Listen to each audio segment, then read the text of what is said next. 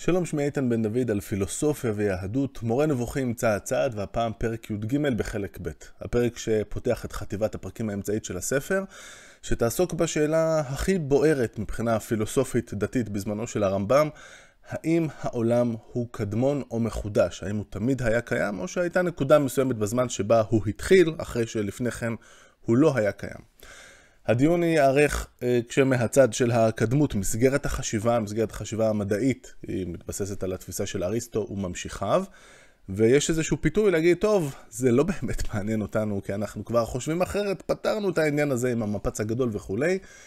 ובכן, לא באמת פתרנו הכל עם הסוגיה של המפץ הגדול, כי כשאני אשאל אתכם, אוקיי, המפץ הגדול היה לפני 13 מיליארד שנה, פסיק כך וכך, אז uh, תוכלו לשאול אותי, טוב, בסדר, עשר דקות לפני, מה היה?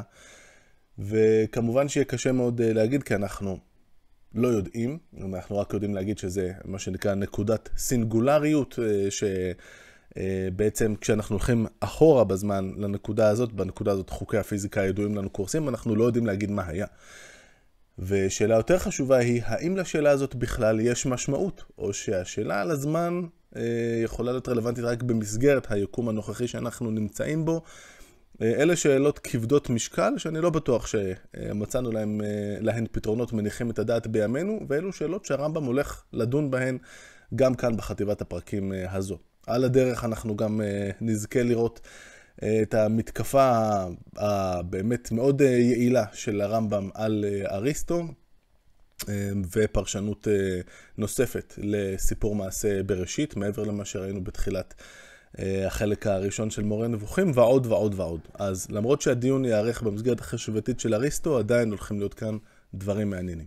בפרק הראשון בחטיבה הזאת, פרק י"ג, הרמב"ם יערוך לנו, כמו שאופייני לו בספר, בכמה מקומות, אה, רשימת מכולת, נקרא לזה ככה, של הדעות השונות שמסתובבות כרגע בעולם באשר לקדמות העולם או חידושו. דעותיהם של האנשים על אודות קדמות העולם או חידושו, לדעת כל המאמין שיש בה נמצא אלוה, הן שלוש. ניגע בזה בהמשך. הרמב"ם עורך דיון רק עם מי שחושב שיש אלוהים, כי uh, קיומו של אלוהים, uh, לפחות בעולם המחשבתי שהרמב"ם פועל בו, הוא דבר מוכח ומדעי.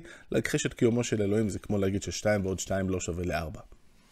הדעה הראשונה, והיא דעת כל המאמינים בתורת משה רבנו עליו השלום, היא שאת העולם כולו, דהיינו, כל נמצא זולת האל יתעלה, הביא האל יתעלה לידי מציאות לאחר ההיעדר הגמור והמוחלט.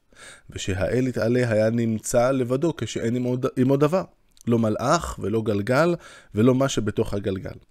ולאחר מכן הביא לידי מציאות את כל הנמצאים האלה כפי שהם ברצונו ובחפצו, ולא מדבר, זאת אומרת יש מאין, ושגם הזמן עצמו הוא מכלל הנבראים, שהרי הזמן תלוי בתנועה, והתנועה היא מקרה בנה. זאת התפיסה של אריסטו אודות הזמן, לא כמו התפיסה שלנו אה, מניוטון והלאה, לפי הזמן זה, זה משהו שזורם באופן כללי, אה, והוא לא כפוף לשום דבר ספציפי שנמצא במרחב או לא, אלא זה מין משהו כזה שקיים בעולם באופן עצמאי. בתפיסה האריסטוטלית, קודם כל יש לנו את הדברים עצמם, ולדברים עצמם יש מקרים. השולחן הזה יכול להיות אה, נח ויכול להיות נע אם אני אדחף אותו. ואם הוא נע, יכול, הוא יכול להיות עם תנועה מהירה או תנועה איטית. והזמן בעצם זה מידת התנועה. הזמן הוא מידת התנועה, זאת אומרת הוא מקרה של התנועה, והתנועה היא מקרה של הדבר עצמו, החפץ עצמו, במקרה הזה השולחן. ושאותו נע עצמו, אשר הזמן תלוי בתנועתו, אף הוא מחודש, התהווה לאחר שלא היה. כאשר אומרים האל היה לפני שברא את העולם, בהיות המילה היה מורה על זמן, וכן כל מה שעובר בדעת שמציאותו לפני בריאת העולם נמשכה לאינסוף, כל זאת שיעור זמן או דימוי זמן, ולא מהות אמיתית של זמן.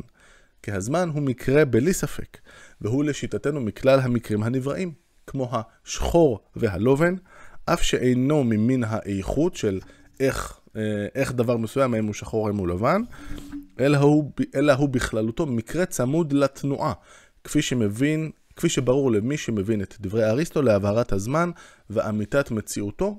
אלה פחות או יותר הדברים אה, שאמרנו קודם לגבי זה שהזמן הוא מקרה לתנועה, והתנועה היא מקרה ל, אה, של הגוף עצמו. יהא זה השולחן כאן או העולם כולו. אנו נבהיר כאן עניין, אשר אף על פי שאינו מן, מן הנושא שאנו עוסקים בו, הוא מועיל לו. הרמב"ם בעצם אה, בפסקה הבאה יסביר לנו על קשיי מושג הזמן, למה זה כל כך מסובך לתפוס מה זה בדיוק זמן. והוא שמה שחייב שעניין הזמן נסתר מרוב אנשי החוכמה, כגון גלנוס וזולתו, גלנוס הרופא הגדול שהיה גם uh, פילוסוף, uh, והוא uh, כתב באחד הספרים שלו על מושג הזמן, והוא פשוט אמר, זה נושא שכאילו ברור שהוא מאוד uh, מביא את כולנו, אנשי החוכמה, לידי מבוכה. וגם בימינו, גם אחרי ניוטון. זה לא שהדברים הם מאוד מאוד פשוטים לגבי הזמן, עדיין אין לנו תפיסה מושלמת של מה זה בדיוק הדבר הזה. עד כדי, עד כדי שהביך אותם עניינו, האם יש לו מהות אמיתית במציאות, זאת אומרת מהות עצמאית, או אין לו מהות אמיתית, אז מה, מה היה הקושי?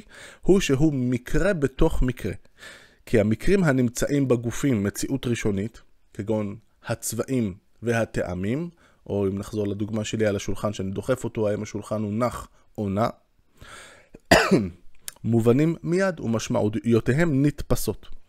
ואילו המקרים אשר המצעים שלהם מקרים אחרים, כגון הברק בצבע, זאת אומרת, האם השולחן הזה עכשיו הוא חום, אבל האם זה חום מבריק, או חום שהוא לא כל כך מחזיק את האור, רמת הברק היא מקרה בתוך מקרה. והעקימות או העגילות בקו, האם הקו, אה, עכשיו שאני משרטט, עד כמה הוא אה, עגול, או אה, אם נחשוב על אה, דבר אה, נוסף, ניקח אתכם לכיוון אחר של גרף של פונקציה, יש הבדל אם הפונקציה היא עולה, זה דבר מסוים, אבל רגע, היא עולה בצורה אה, עם שיפוע כזה, עם שיפוע כזה, האם זה קו ישר או קו שמשתנה כמו פרבולה, ואם זאת פרבולה, האם זאת אה, פרבולה שהיא יותר צרה, זאת אומרת השינוי בשיפוע קורה, אה, הוא שינוי יותר גדול או יותר קטן, סליחה מכל מי שהחזרתי אותו לטראומות של התיכון כרגע. אז המקרים שהמצעים שלהם הם מקרים אחרים. הפונקציה היא לא רק עולה, אלא איך היא עולה. השולחן הוא לא רק שחור, אה, אלא שחור מבריק או שחור לא מבריק. אז המקרים אשר המצעים שלהם מקרים אחרים, כגון הברק בצבע והעקימות או העגילות בקו, עניינם נסתר מאוד. כל שכן כאשר מצטרף לכך שאין מצבו של המקרה הנושא יציב, אלא המקרה עובר ממצב למצב. אזי העניין נסתר עוד יותר. והנה בזמן מצטרפים שני הדברים גם יחד, כי הוא מקרה צמוד לתנועה, והתנועה היא מקרה במתנועע. ואין התנועה משולה לשחור וללובן שהוא מצב יציב, אלא אמיתתו ועצמותו של הזמן היא שהוא אינו נשאר יציב במצב אחד אפילו כהרף עין. דבר זה הוא שחייב שעניין הזמן יהיה נסתר.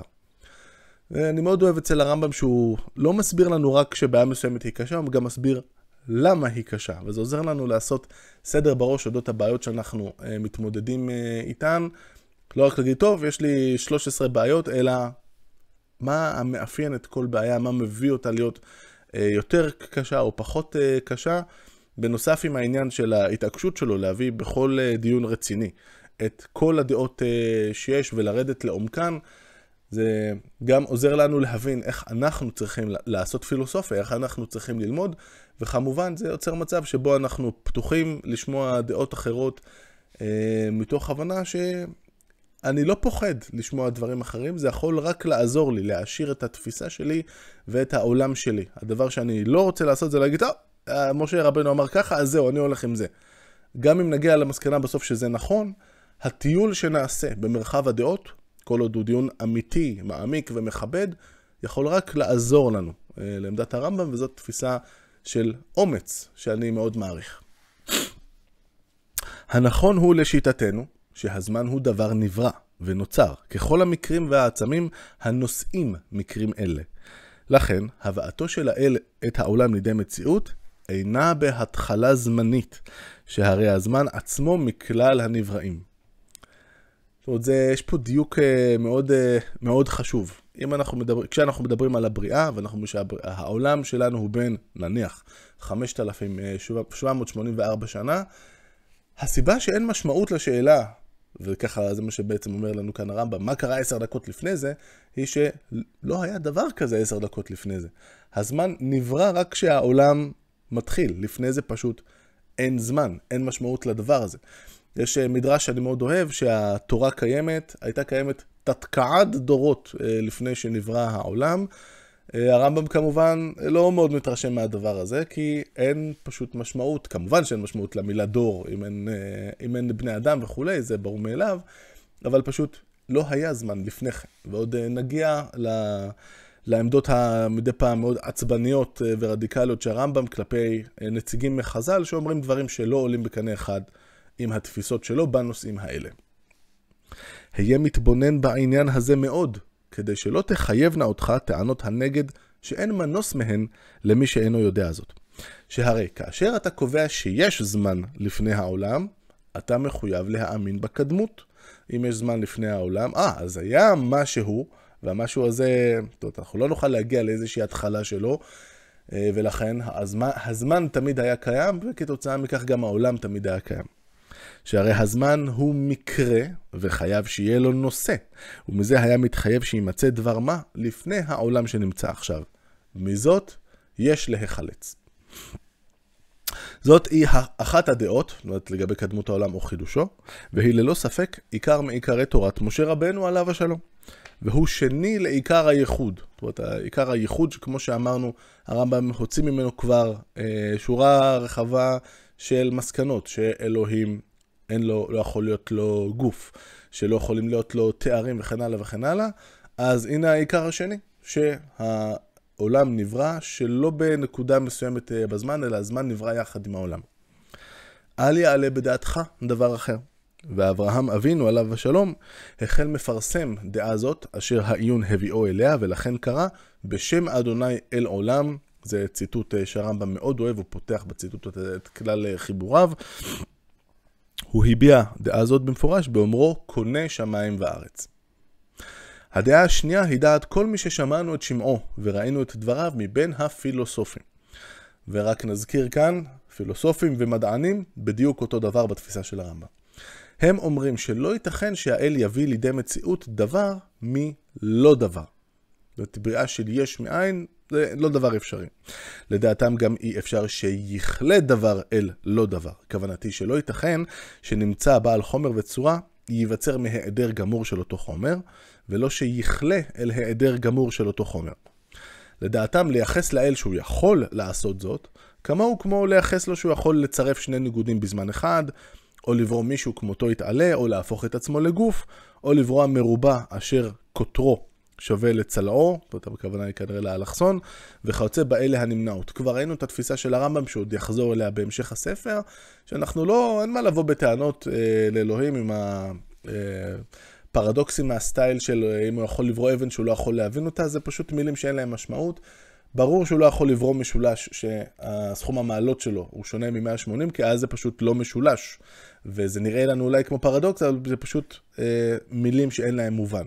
בצורה דומה, אין, אה, לפי התפיסה של הפילוסופים האלה, כמו שאנחנו, והם מסכימים לזה, לא יכולים לבוא בטענות לאלוהים על זה שהוא לא יכול לעשות ששתיים ועוד שתיים יהיה חמש, גם אין אה, מה לצפות ממנו, אה, שהוא יוכל לברוא דבר מלא דבר, יש מאין, או לגרום למשהו להיעלם לגמרי, כי זה נמנע לוגי, ממש כמו שנמנע לוגי שבמשולש תהיה, סכום המעלות יהיה שונה מ-180 מעלות. מתוך דבריהם מובן שהם אומרים כשם שאין חוסר אונים לגביו בכך שאין הוא מביא את הנמנעות לידי מציאות, שהרי לנמנע יש טבע קבוע, שאינו מעשהו של עושה, ולכן אי אפשר לשנותו, כך גם אין חוסר אונים לגביו כאשר אין הוא יכול להביא לידי מציאות דבר מלא דבר, כי זה ממין כל הנמנעות. לכן הם מאמינים שיש חומר כלשהו קדום, כשם שהאלוה הקדום, אשר האל לא נמצא מבלעדיו, והחומר לא נמצא מבלעדי האל. עם זאת, אין הם מאמינים שהחומר הוא בדרגתו של האל יתעלה במציאות, אלא האל הוא סיבת מציאותו של החומר. החומר הוא לאל כמו למשל החמר לקדר, או הברזל לנפח.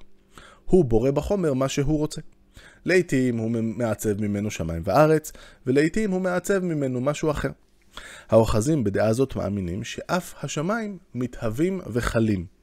אלא שאין הם מתהווים מלא דבר, ואין הם קלים אל לא דבר.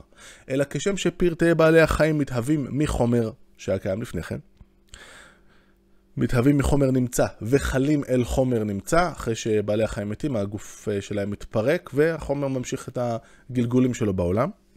כך מתהווים השמיים וחלים. התהוותם וכיליונם הם כמו התהוותם וכיליונם של שאר הנמצאים אשר תחתם. בני סיעה הזאת מתחלקים לכיתות, אשר אין תועלת להזכיר אותן ואת דעותיהן בספר זה, אבל העיקרון הכללי של אותה סיעה הוא מה שציינתי לך. זאת הייתה גם דעתו של אפלטון. אתה תמצא שאריסטו מוסר משמו בפיזיקה, הספר של אריסטו, שהוא, כלומר אפלטון, מאמין שהשמיים מתהווים וחלים. וכן תמצא את שיטתו במפורש בספרו אלטימאיוס.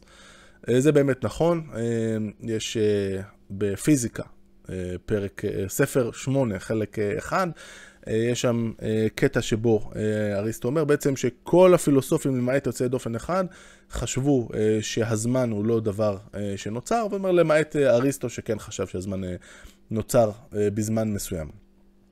וב, ובטימאוס, שזה הדיאלוג אה, של אפלטון, שפורס את התפיסה שלו לגבי הקוסמולוגיה ובריאת העולם אה, וכולי, אז הוא לא אומר את זה בצורה מאוד מאוד מפורשת, אבל זה די עולה מהדברים אה, שהוא אומר שהאל שברא את העולם, הדמיורגוס, בעל המלאכה, נקרא לזה ככה, שהוא לא האל האורגינל, אלא מין, מין אל עזר כזה, בעצם פשוט מטיל, מטיל צורה בתוך החומר הקיים, מטיל את האידאה ובעצם בורא את העולם, שהיה קיים, מה שהוא היה קיים לפני זה, זה די עולה בצורה ברורה, למרות שזה לא נאמר בצורה מאוד מפורשת. אבל אין הוא מאמין מה שאנו מאמינים, כפי שסובר מי שאינו מתבונן בדעות ומדקדק בעיון. הוא מדמה שדעתנו ודעתו של אפלטון שווים. אין הדבר כך. כי אנו מאמינים שהשמיים התהוו לא מדבר לאחר ההיעדר המוחלט, והוא מאמין שהם הובאו לידי מציאות והתהוו מדבר. זאת היא אפוא הדעה השנייה. עכשיו, יכול להיות שאתם תופסים רגע את הראש ואומרים, רגע, רגע, רגע, למה הרמב"ם כל כך uh, סגור על העניין שאלוהים ברא יש מאין? והאמת היא שזאת uh, שאלה טובה מאוד, כי גם לא כל הפרשנים הקלאסיים יסכימו עם הרמב"ם כאן, שזאת הפרשנות uh, של uh, בראשית. יש לנו שם, והארץ הייתה תוהו ובוהו וחושך על פני תהום. מה המשמעות של הדבר הזה? האם והארץ הייתה בעצם מתייחס לזמן לפני הבריאה או לא. אה, קשה לומר שה... שהדברים שכתובים שם הם חד משמעיים, אבל לפחות בעיני הרמב"ם, לא חשוב להביא את הדעה הזאת בלי להציג שום אלטרנטיבה. אה, ועוד נראה בפרק המהדהד, אה, פרק כ"ה בחלק השני, את איך הרמב"ם חושף את המנגנון שלו לפירוש המקרא. חכו חכו. הדעה השלישית היא דעתם של אריסטו וההולכים בעקבותיו ומפרשי ספריו. אריסטו דוגל במה שאמרו בני הסיעה שהוזכרה קודם, שדבר חומרי אינו יכול בשום אופן לבוא לידי מציאות מין לא חומר. הוא מוסיף ואומר שעל השמיים אין חלים ההתהוות והכיליון כלל. תמצית דעתו בעניין זה היא זאת. הוא טוען שהנמצא הזה, העולם, שהנמצא הזה כולו, כפי שהוא, היה מעולם, ויהיה לעולם, לעולם כך.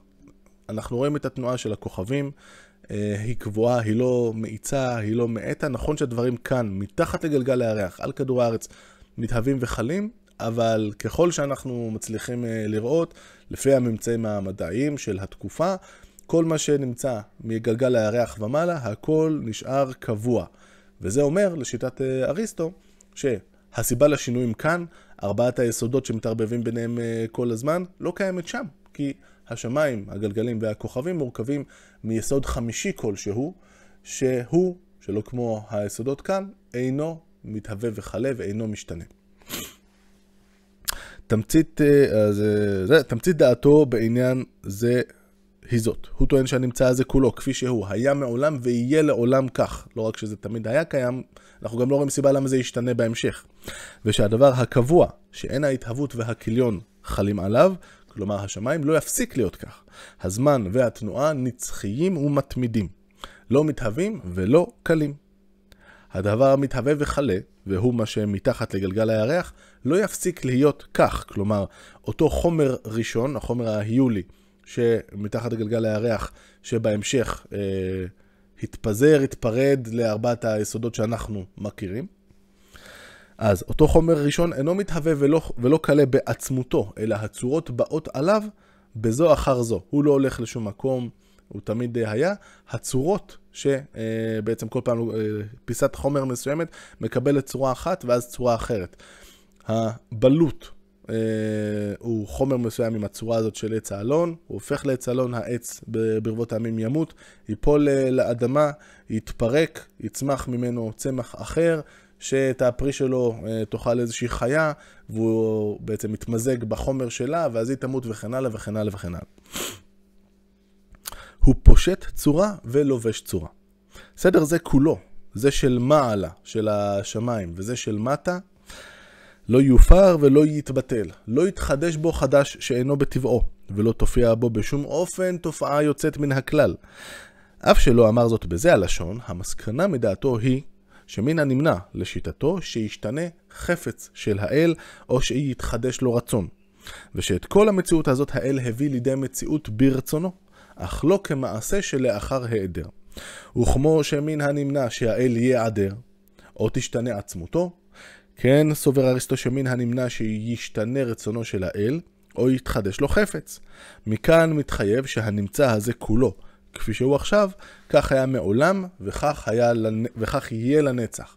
זאת עוד טיעון שמתחבא כאן לפי, לפי הרמב"ם, הוא שאם העולם היה נברא באיזשהו זמן מסוים, זה כי אלוהים החליט שזה טוב, יאללה, עכשיו מתחשק לי לברוא עולם. ולא יכול להיות שיש שינוי ברצון של האל. כי השאלה הבאה, כמו שהרמב"ם כבר ציין כמה פעמים בספר, תהיה, אז אתה אומר שלפני כך וכך אה, שנים בדיוק הוא החליט שעכשיו בא לו לברוא עולם, מה פתאום שהרצון שלו ישתנה? זה רק יכול להיות בגלל שמשהו חיצוני השפיע עליו, ואז האלוהים שאנחנו בנינו עליו, הוא לא כזה אלוהים. בואו נדבר על הדבר שהשפיע עליו לעשות את השינוי, ואז אולי הוא האל האמיתי. זאת היא תמצית הדעות האלה ומהותן האמיתית, והן דעותיהם של אלה אשר לשיטתם הוכח בהוכחה מופתית שהאל הביא את העולם לידי מציאות. אשר לאלה שאינם יודעים את מציאות האל יתעלה, אלא סבורים שהדברים מתהווים וחלים על ידי הצטרפות והתפרקות על פי המקרה, ושאין מנהיג ומארגן למציאות, והם אפיקורוס וסיעתו ודומיהם, כפי שמוסר אלכסנדר, אלכסנדר מאפרודיסיאס שכבר דיברנו עליו, רק נגיד, זאת לא השיטה של אפיקורוס. אפיקורוס, למרות שבתרבות היהודית אה, בהמשך נעשה השם למי שלא מאמין באלוהים, למי שהוא כופר. דווקא אפיקורוס, כפי שאנחנו יודעים להגיד מהספר אמרות היסוד, שהרמב"ם כמובן אה, לא הכיר, הוא דווקא כן חשב שיש אלוהים, אבל הוא חשב שהמאושר בשלמות ושאינו בר כליה, זה הציטוט שלו, לא יטריד אותנו מה שקורה פה בעולם שלנו, ולכן בואו ניקח אוויר, נשתה איזה כוס קפה ונרגע. אלוהים לא רודף אחרינו לראות עד כמה אנחנו צדיקים או לא, כי אנחנו לא מעניינים אותו. אז בואו נרגיע פה את כל הסיפור, יהיה בסדר, אל תדאגו. בכל מקרה חוזרים פה לרמב"ם, כי בסדר, אז הוא לא מתכוון, להתכוון לאפיקורוס, הוא טעה, אבל יש אה, הסברים מכניסטיים, תורות מכניסטיות לעולם, שאלה שתתם לא צריך אלוהים, אלא הכל מתהווה במקרה. ההצטרפות וההתפרקות של הדברים אה, קשורה לתנועה של האטומים, והיא רנדומלית, ככה יצא. אין לנו תועלת באזכור הכיתות ההן, שהרי כבר הוכחה מציאות האל, הוכחה מופתית.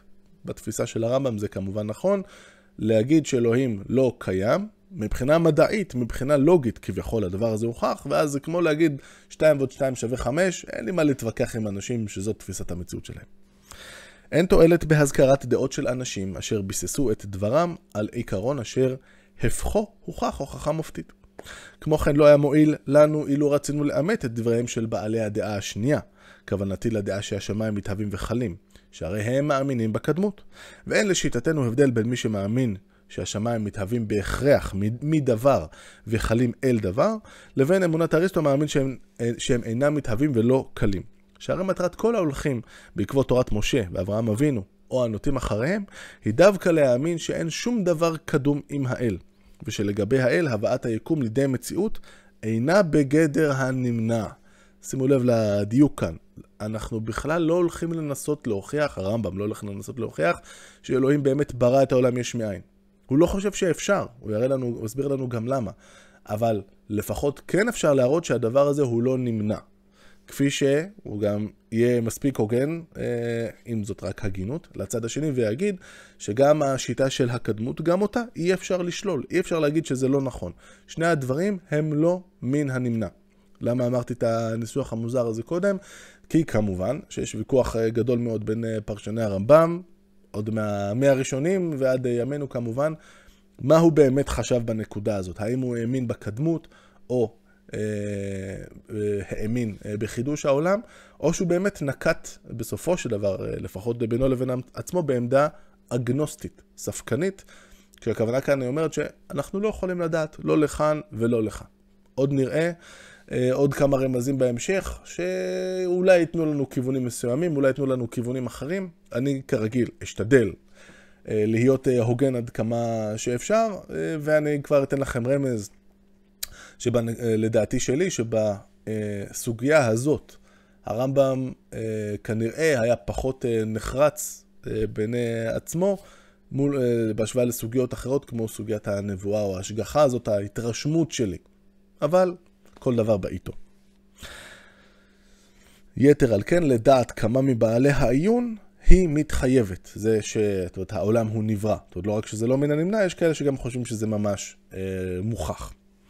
לאחר שקבענו את הדעות, אתחיל להבהיר ולסכם בפרק הבא את ראיותיו של אריסטו לדעתו הוא ומה עורר אותו לכך. אז בפרק הבא אנחנו יכולים אה, לצפות לדיון מקיף בכמה, בכמה וכמה אה, שיטות אה, של אריסטו להוכיח שהעולם הוא קדמון. אז זה מה שמחכה לנו בהמשך. הייתה לנו כאן את יריית הפתיחה לדיון הגדול הבא של הספר. הולך להיות מעניין. עד כאן להפעם, להתראות.